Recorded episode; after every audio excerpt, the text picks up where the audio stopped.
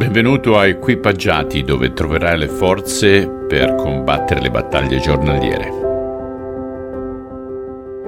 Buon lunedì, buon inizio settimana.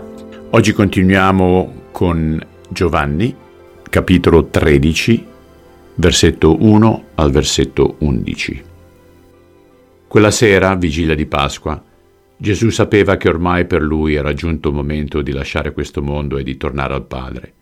Dopo aver tanto amato i suoi discepoli, ancora una volta vuole dare una prova del suo grande amore. Il diavolo aveva già suggerito a Giuda Iscariota, figlio di Simone, di tradire Gesù. Quella era la notte giusta. Gesù ben sapeva che il Padre gli aveva dato tutto, che era venuto da Dio e che a lui sarebbe ritornato. Ad un certo punto, durante la cena, si alzò da tavola si tolse il mattello, si aggiustò un asciugamano attorno ai fianchi, versò dell'acqua in una bacinella e cominciò a lavare i piedi ai discepoli e ad asciugarli con l'asciugamano che aveva davanti. Quando arrivò a Simon Pietro, questi gli disse, Maestro, non creda ai miei occhi, tu vuoi lavare i miei piedi? Gesù rispose, Tu non sai ancora perché lo faccio, ma un giorno lo capirai. No, protestò Pietro, tu non devi lavarmi i piedi, mai. Se non lo faccio, non sarai dei miei, replicò Gesù.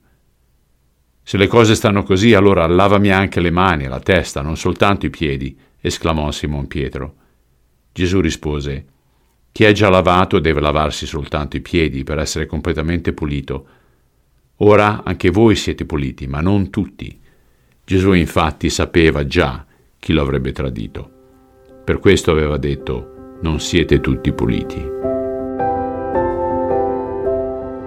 Signore, il tuo volere è che noi si segua nelle tue orme, però quando vediamo questi esempi eclatanti è difficile pensare che riusciamo a fare la stessa cosa. Mi riferisco a Giuda che ti ha tradito completamente, a Pietro che ti ha rinnegato e anche agli altri che se la sono date a gambe nel momento di difficoltà. Eppure tu li hai serviti, hai lavato loro i piedi. Prego che il tuo Spirito Santo ci dia quella forza quella capacità mentale di vedere le cose in una maniera diversa, perché decisamente il mondo ci insegna a vendicarci, a non farci mettere sotto i piedi, completamente l'antitesi di quello che tu ci insegni. Aiutaci Padre, nel nome di Cristo. Amen.